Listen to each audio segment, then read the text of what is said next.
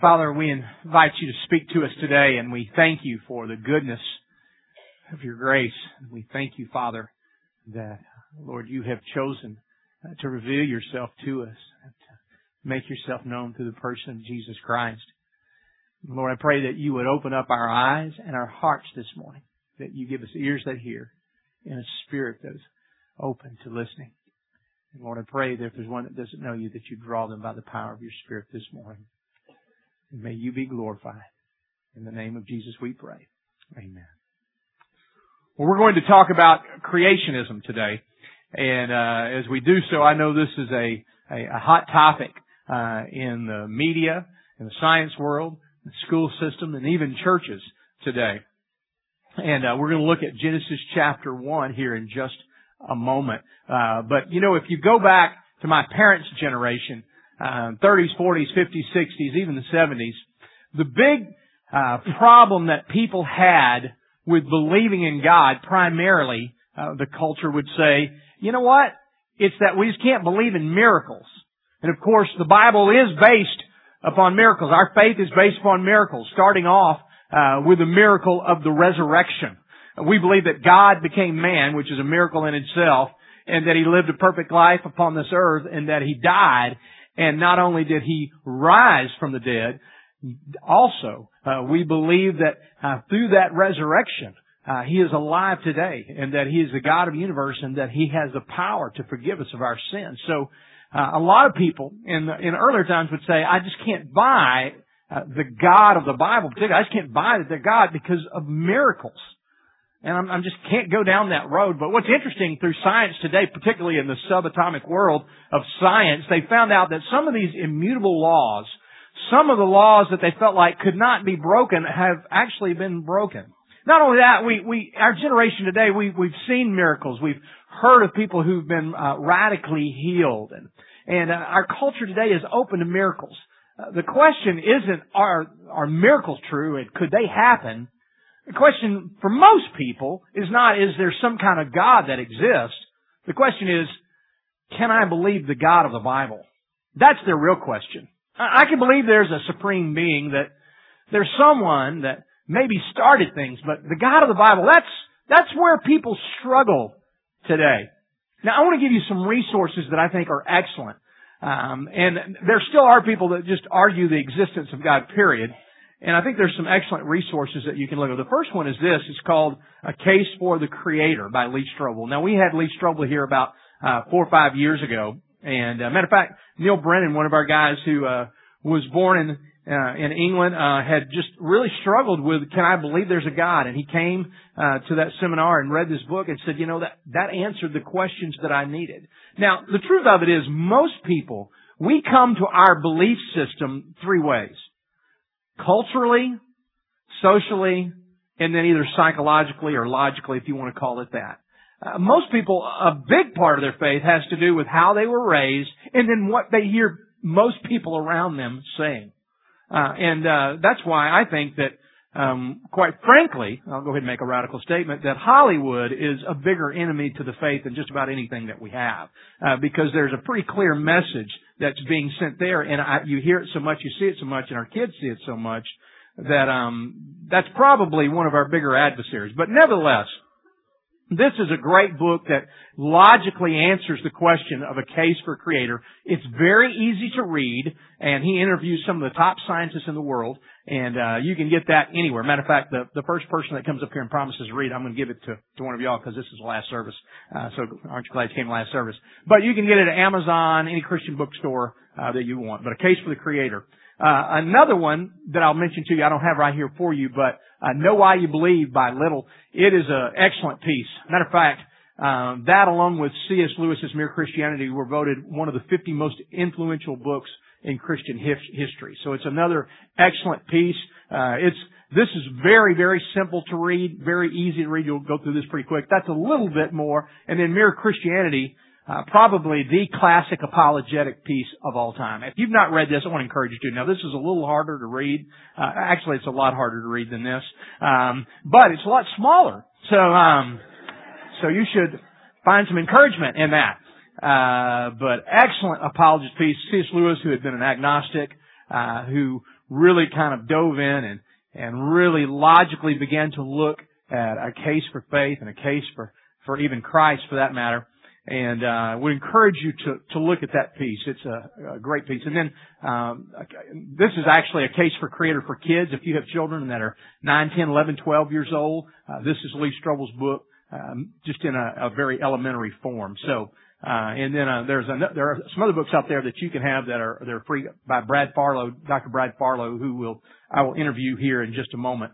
Uh, but just wanted you to know about those resources, and uh, those are good books to to have on your shelf that will help you and answer some questions that uh, you might find difficult. Uh, we're going to begin here in just a moment in Genesis chapter one. Genesis chapter one, one. But before we do, um as we're talking about this subject, because this is such a hot button, let me just remind you of this before we dive into this. Um, I, uh, a matter of fact, uh, he's he's running our lights today, but about a about a year ago, a couple of years ago, actually, uh, a family, Matt and Dawn Jones, many of you know them. Um, they started uh, attending through our preschool, and and Dawn got real involved and accepted Christ. And then Matt had a lot of questions. He read through the books that I just listed here and, and several other. And, uh, after about a year, matter of fact, it's probably about a year ago right now, we sat down and he said, um, he said, you know, I'm almost there, but let me tell you, I got a couple of questions that I'm still really struggling with. And his biggest question was this. Do I have to give up evolution to become a Christian? Do I have to just say evolution is completely not true?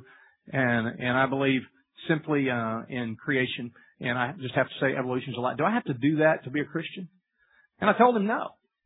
Matter of fact, what's what the problem is sometimes we add to the gospel. In order to accept Christ, let me give you the simple tenets that are essential for salvation. Number one is that I believe that Jesus Christ is Lord and Savior. I believe that He's God and that He has the power to save me. Number one, tenet. These are the essentials. Number two, uh, I recognize my sinfulness and my need to be forgiven. I recognize I'm a sinner and I need forgiveness. And number three, I believe that by faith in Jesus Christ, He can save me and forgive me of my sins. That's it. That's the gospel right there. That Jesus is God and that He can forgive, that we are sinners and we need forgiveness and that by transferring our faith to what He did for us on the cross, by grace we can receive salvation. That's it. And as Paul said, cursed be anyone who adds to the gospel. When we start adding things to the gospel and say, well, you're going to have to do this, you're going to have to believe this and this and that and this. No, we're talking about the time of salvation. We're talking about experiencing Christ. So there's not a big list of things that we have to believe starting off. Now hopefully we grow in this and as we just did the Apostles' Creed, which is a, a creed that's not quite 2,000 years old, but has been around almost that long, um, we see that it is a very important teaching. This is a very important doctrine, and it starts off right there in the beginning saying, I believe in God. That I believe He's the creator of heaven and earth, and that's what Genesis 1 tells us. But I just wanted to start there because sometimes people have these hang-ups. I gotta do all this before I come to Christ. But once we come to Christ, He begins through the process of the Holy Spirit to divinely reveal to us truth and understanding. So let's look at Genesis chapter 1, uh, verse 1. And uh, this is, this verse right here is is huge. As a matter of fact, these first seven words, uh, the rest of the Bible uh, are based upon these initial seven words. The rest of the, the, the narrative of the Old Testament and even the New Testament, uh, it starts right here with these seven words. In the beginning, God created the heavens and the earth. Starts right there. We've got to deal with that, that verse, that passage, uh, that beginning. This is where it all starts. In the beginning, God created. So what does that tell us? In the beginning, God created the heavens and the earth. Well, first of all, we see here uh, the word God is Elohim. And uh, in chapter two, we'll see Yahweh, but Elohim, the, the, plural form is used. Now, there's a lot of debate. Uh, a lot of times in Jewish writings and in Hebrew in Hebrew writings, the intensity uh, of God when they were really trying to magnify something, they'd use the plural form. But also, I think it also alludes to the factor of the Trinity because we see that uh, in, at the end of chapter one here. Let us create man. And um, you see the Trinity. And when I talk about the Trinity, I'm talking about the Father, the Son, the Holy Spirit. When we say Jesus, we're talking about God. We say the Holy Spirit, we're talking about God. When we talk about the Father, we're talking about God. So, in the beginning, God. We believe God to be eternal. We believe Him not to just uh, simply have, have been there at the beginning, but He is pre-existent. He always has been and always will be. And when we talk about the beginning, the origin of this earth, of this life as we know it, it, it would be my personal hypothesis that this is actually when the element of time came into play. God has always been existent, but now time has come into play. History, as we know it, comes into play. In the beginning, God created. That word created is only used in reference to the deity, to God. That word create. It's not something that man can do, that we can establish or accomplish. Only God can create. So, in the very beginning, which shows there is a beginning, and there will be an end as we look at Revelations chapter 21 and 22, God, and what's interesting is when you look here at God, Elohim, the God, it's different than other creation accounts, other creation myths. Other creation myths from the Babylonians and um, from different Mesopotamian religions, and even the Greeks, would, would typically go something of this nature.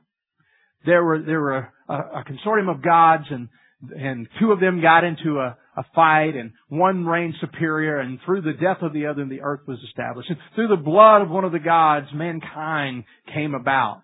In almost every instance, there's multiple gods, and these gods have some kind of conflict or uh, some kind of contest or something occurs that the result of that is the earth and mankind. Now there, there are a lot of others, but this is the only one where you see in the beginning, the God, ex nihilo, creates out of nothing. Out of nothing, God establishes the earth and the world and the order that we know today. So in the beginning, God created the heavens and the earth, and now the earth was formless and empty, and darkness was over the surface of the deep, and the Spirit of God was hovering over the waters. Now, I want to give you some terminology because even right there between verse 1 and verse 2, uh, there are different theories that people come up with, with everything from the age of the earth to evolution to young earth. And I want to share some of that terminology with you because as we talked about earlier, uh, a lot of people would just try to jump automatically to, you gotta believe this right away. But I, I just want to show you some different positions. Now I need you to listen closely because I'm not making a personal endorsement. I'm trying to inform you and educate you. Okay, so uh, you got to listen so you don't misquote me, because uh, then the um, the um, spiritual mafia will come get you. All right, whoever they may be.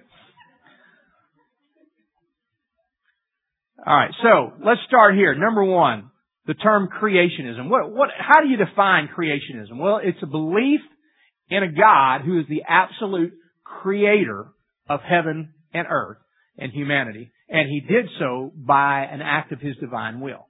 Okay? Creationism.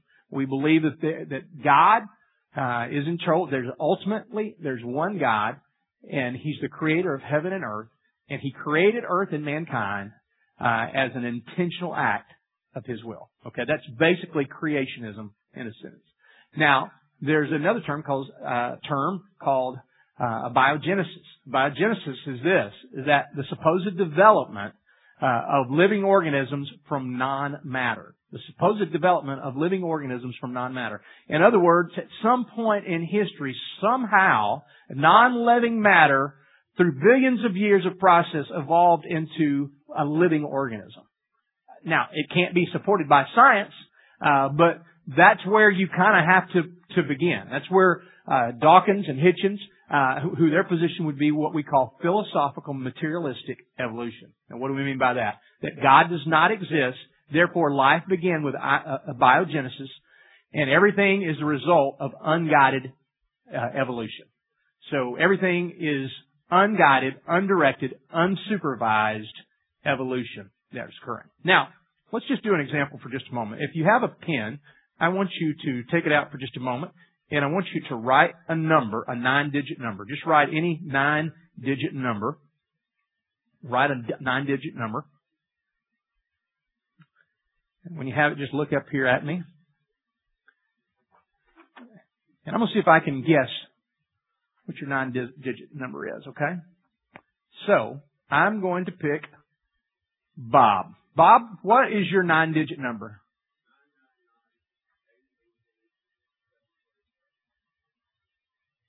What do you think the odds are that I got that number right? 999 888 777. Now, the odds are much better that I got that number right than that creation just began on its own. That the earth was exactly the right size, the sun was in the exact right position, the moon was in the exact right position, there was an additional moon, and that we had the, enough water, and that oxygen was just right, carbon dioxide was just right, and that our earth that is spinning at 60,000 miles an hour throughout the universe, in the middle of the, uh, of our solar system at the exact right position, the odds of all that just occurring just randomly are far greater than I would have guessed that number. How many of you believe I just guessed that number correctly? That's one. Now thank you. God bless you. I can sell you anything. Alright. No, when you see that happen, what do you think? You think, well, somebody's been monkeying around. You know what? He, he kind of guided that. He kind of got that thing going. He, he gave some information there. He kind of manufactured that. Which is exactly what God did. What is more plausible? For us to just think, you know what? He just gets that number right. Matter of fact, what if I did that ten times in a row? I got ten different people. Would you going, man, he's so brilliant. God has just made him the most, you wouldn't think that. You'd think something's going on. And you'd be right. Something would be going on. As a matter of fact, Albert Plantinga, uh, probably the most noted philosopher, uh, in the United States today, most respected, uh, does the same, an illustration similar to that. He said, what if you played against someone and they had 20 straight times they had, the, the dealer dealt himself four aces? You would say, uh, he's doing something like that. He's creating that environment. He's making that happen. That didn't just happen on its own. And you'd be right. But again, the odds are much greater that you could do that. You could, what if you were in the one one particular universe out of trillions and trillions of universes where every time you dealt yourself 20 aces. Is it possible? Yeah, it's actually possible. Is it believable? No. You would say uh, there's some kind of creator, there's some kind of influencer behind that. That's the point that I'm making for you today. And as we look at these other theories, that's, that's the huge obstacle, the huge hurdle that they're having to jump over. Now, that brings us to micro and macro evolution. Now, uh, go ahead and put micro evolution. I, that may be impossible because I didn't give it to you in that order. Uh, macro, go ahead and put micro up there as well. Uh, micro evolution. Now, I think most people believe in microevolution. I, I personally believe in microevolution. What do I mean by microevolution? Simply this, that, um, that things happen within their species. For example, uh, if an animal uh, lives in a colder climate, that it begins to grow more fur. It begins to adapt to the environment. Uh, if a human being, uh, through the process of time, uh, lived in a in a colder climate, his skin would be pretty lighter. If he lived in a much uh, sunnier climate, his skin would become darker. Okay, those are things that we see on a micro level that certainly occur and have, and probably happen. Uh, so we we can visibly say that, but macroevolution would be this: um, that wholesale they change species. So in other words, uh, no longer is it a cat, but a cat could potentially become a dog or some other form of an animal, and it continues in that process to literally change species. Uh, large scale um, macroevolution says everything evolved and there is no intelligent supervision and no personal creator. Again, if we go back to philosophical uh, materialistic evolution. Every species, including humanity, evolved from the simplest form of life. Whether that was an organism out of the water or, or whatever. And everything about us has evolved. Our spirit of generosity, our need for faith, um, our morals, our values, that's all a product of evolution. Uh, and, and again, that's when it becomes def- difficult. Our, our sex, sexuality, uh, male and female, that's all evolved. If you go with that position. Again, microevolution, I think, uh, is, very sustainable and very provable. Uh, that brings us then to, to the next point, which would be a term called theistic evolution. Now what is theistic evolution? And incidentally, this is the position held by the Catholic Church. I'm not saying all Catholics hold this position, but the Catholic Church has affirmed this position.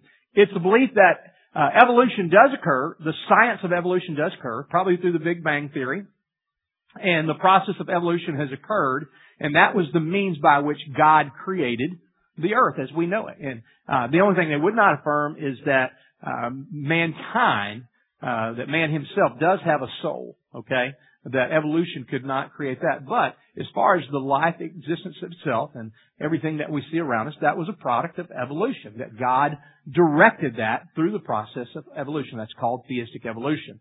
Uh, another position is called um, progressive creationism, and this has more to do with the old Earth. And what do we mean by old Earth? Uh, there are some who would say that the Earth is millions and millions of years old, and others who would say the Earth is uh, very young, anywhere from six to ten thousand years. Uh, those of the old Earth would say, okay, one of the ways that probably life came about was through progressive creationism. And Dr. Hugh Ross takes this position, and he accepts most of modern science, most of evolution, uh, but that God was behind it, and that He sequentially, at different periods of time, created things, created man at one point, and created different animals at different points, and different parts of the earth, and it, it was a progressive uh, pattern, and which uh, and was sequential uh, in nature. Uh, another another position that is very popular is called the day age theory, and it has to do with this: that the days listed in Genesis chapter one are not meant to literally be taken as days, uh, but as time periods. The word yom, and sometimes in the Bible it is referred to more than just simply a 24-hour period, but that it could have been long periods of times. It could have been a thousand, could have been a million years between each day theory, and uh, so there. That's probably one of the most popular old Earth um, positions. Uh, then there's the gap theory. How many of you ever heard of the Scofield Bible? Any, any of you have one of those? First study Bible somebody gave to me.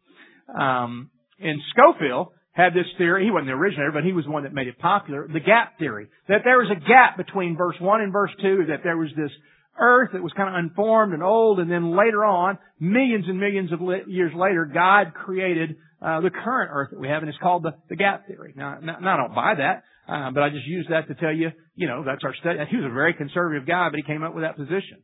Now we go to the young earth, the young earth positions. And there are a couple things that to understand about young earth. Many young earth advocates would take this position. It's called the Omphalos theory. And it, it's that when God created mankind and the, heavens and the earth, He did so where they were fully functional, where they were mature. In other words, we believe that when Adam and Eve were created, they weren't born as, in, as infants, but that they came as fully adult uh, male and female.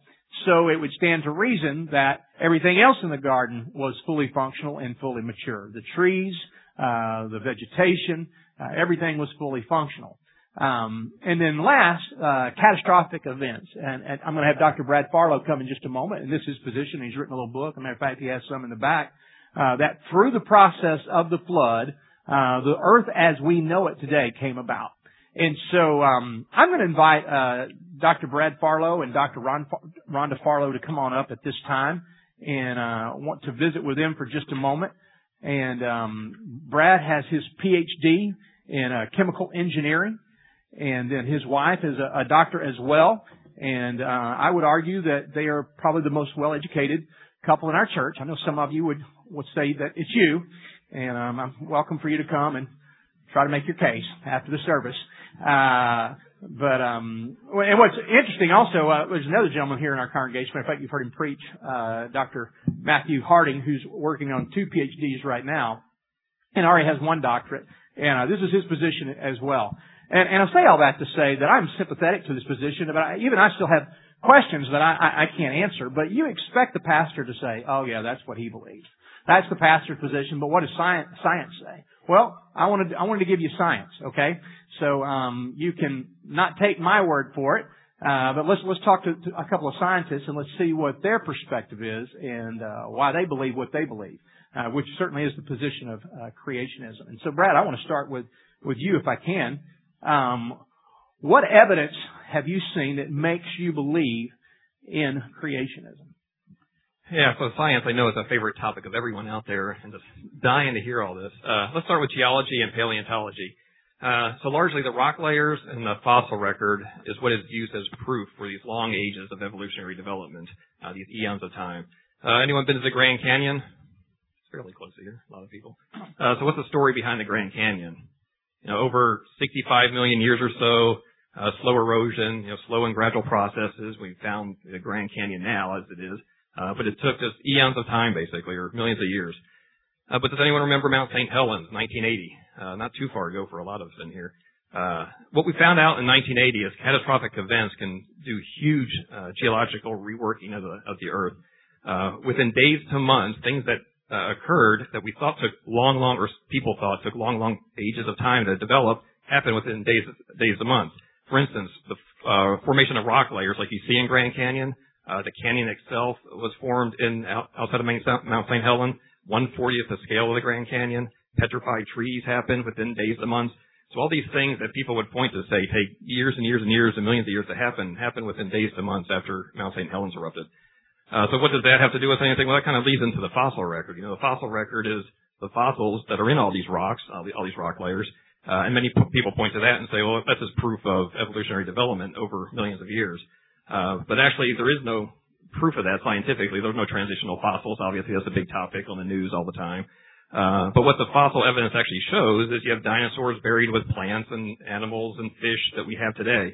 Uh, the evidence actually shows that there was rapid burial, there was catastrophic burial, uh, and there was water burial. So large-scale global type of events. Uh, so what does that point to for us? Uh, that would point, you know, to a global flood that we see in, in Genesis. Now, uh, t- let's talk about dinosaurs because I know my children are always asking questions about dinosaurs. What have you seen in the fossil records as a scientist? What are some of the discoveries that you've made in the fossil records in regards to dinosaurs? Uh, yeah, there's some really interesting discoveries that have come out just the past few years, and it's really not stuff that makes uh, headline news, but it is in the top scientific journals all around the world. Uh, over the last few years, dinosaur soft tissue samples have been found. And what is a soft tissue? It's dinosaur skin, dinosaur connective tissue, uh, dinosaur blood vessels, blood cells. Uh, for instance, they cut a, a femur of a T-Rex open, and inside was blood vessels and blood cells.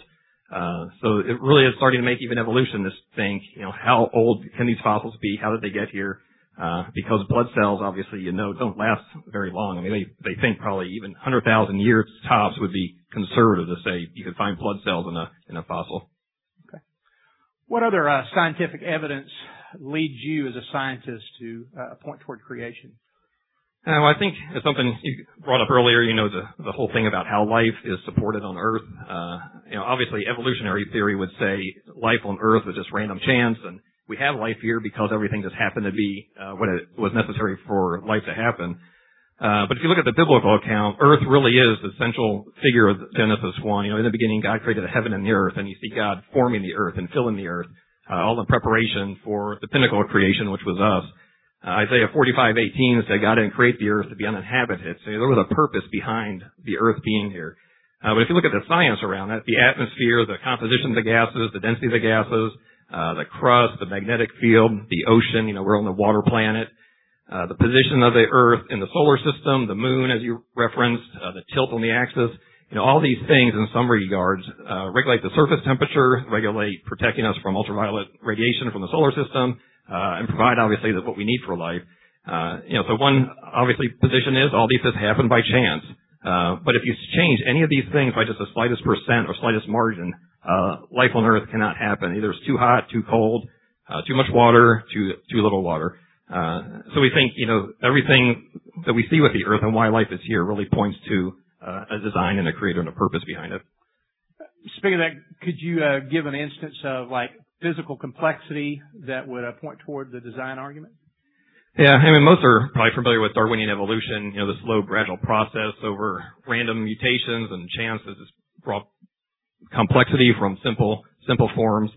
Uh, humans would just be the highest all species in that case. Uh, but science now is really showing design and complexity that are not, are not explainable by slow, gradual processes over time, even if you say it's millions and millions of years. Uh, you know, everything, a lot of people say, well, look at irreducible complexity. That's the argument that's used. Uh, I would term it more all or nothing functionality. Uh, all the pieces had to be in place right from the beginning, fully functional. Otherwise, you would not have uh, this kind of gradual development. Uh, for, for instance, the human eye. Human eye has two million working parts. Uh, 40 subsystems in the human eye, the retina, the pupil, the iris, the cornea, optic nerve, uh, visual cortex. So all these subsystems all had to be there in place working properly uh, for it to have a fully functional eye. If you had a retina that was able to have an image without an optic nerve, it would have no place to transmit an image to a brain, to a visual cortex to have an actual picture in your mind. Uh, so it really makes no sense having certain pieces of our complex organ organs without everything fully functional in there to begin with. So evolution really cannot explain this complex design and uh, functionality that we have all in place at once. So if there's one thing you'd point to on why, as a scientist, you believe in creationism, what would that be? Yeah, I think, you know, for me, I think it really rests on where you're placing your authority. Uh, you can place your authority in the science of man and man's scientific theories, or you can place your authority in, in scripture. You know, and I uphold the inerrant, uh, infallible word of God, obviously as the, the word of God, biblical authoritative truth, uh, including Genesis. Uh, and the creation account, the creation worldview obviously holds up God's word, God's nature, and the gospel message. Uh, I think not surprising to me is the scientific evidence in all disciplines really supports the biblical creation worldview, and we see that in all scientific disciplines. Uh, Hebrews 11:3 says, "By faith we understand that the worlds were framed by the word of God, so that which were, which are seen were not made of things which are visible." Know, so our faith obviously is a faith uh, in the word of God, but our faith doesn't have to be a blind faith. Uh, even when it comes to science, the scientific evidence is supporting biblical creationism. Uh, this is uh, his wife, Dr. Rhonda Farlow, and uh, she actually does a lot of writing and uh, even lectures on uh, teaching children uh, creationism. And um, I wanted to ask her. She, matter of fact, you have in your bulletin, uh, you have a handout that she has written, and uh, so I wanted her to just take a moment to just kind of overview that. And also, you've got uh, how to contact her there if you have questions. But Rhonda, if you would share with us just a brief overview of what you've read. Sure. Um, I would say the most important thing in order to teach kids about uh, creationism is to start with your Bible. Whether you use an iPad or you know a, a Bible that you hold in your hand or whatnot, just open it up with your kids. They need to see that you believe that what is written in this Bible is truth. And that, whether you know the answers to the questions that they're asking you about the dinosaurs, I don't, or, you know, whatever else they're asking you about, they still need to see that you still go back to the Word of God in order to get first your clear direction and then you go out and find other sources. Um, I would also say to allow the message of Genesis to be one that teaches your child about their worth and their purpose um, from God but also to be an evangelistic message that helps them um, in into a loving and saving relationship with Christ, because ultimately that's what this is all about. Um, I would also say extremely important for you as parents and grandparents is to know what your child is being taught, whether they go to public school. I worked in public school for 18 years. Um, whether they go to Christian schools, uh, as well as if you purchase the materials to homeschool your child, uh, everything that says creation uh, on it is not necessarily what uh, you may believe uh, in creation. So just be aware of what's in the materials. Um, and then if you run into any questions that you need help answering, my husband and I would, would love to help you out. Um, we are members here at Rock Point. Uh, Ron knows how to get in touch with us. Uh, so please don't hesitate to call us or email us. We have free resources for you in the back on the back table. Please take them, um, kind of read through it, and if you have questions, we'd be we'd be glad to help you out. So don't hesitate to ask us. Thank you, guys.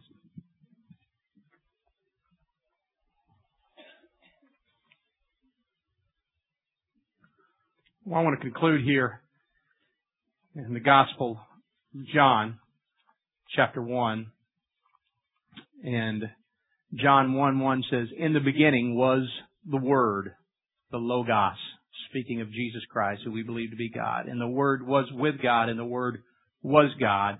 And He was with God in the beginning. You see it echoing Genesis chapter 1 that we read earlier. And through Him all things were made, and without Him nothing was made that has been made.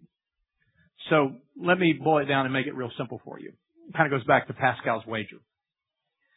The Pascal wager in, in the most simplistic form was this. Everyone has to decide whether there's a God or not. Either there is a God or there is no God. Number two, your decision regarding whether there's a God or no God has huge consequences. Number number three, if there is a if there is not a God and you believe that there is, uh, then there's really no significant downside. Number four, if God is in fact the God of the Bible, who He says He is, and you deny that, you choose not to believe, then the ramifications are huge. So the question for you today is this. Uh, what will you choose? Will you choose to believe that there is God? Would you choose to believe the God of the Bible? The God of the Bible tells us this, that there was creation, there was a fall, redemption's been offered, and one day there'll be recreation.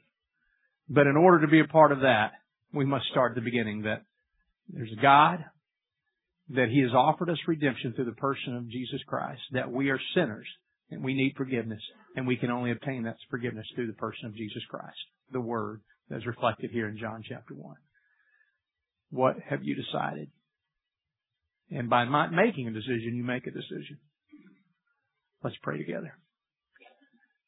Maybe you're here this morning and you've never received Christ. You've never made that step. Maybe you've had questions and just couldn't buy in. Maybe you thought you had to to, to believe a lot of different things in order to come to Christ. But I'm here to tell you, as we started this sermon, the tenets are believing that Jesus Christ is the God of the universe.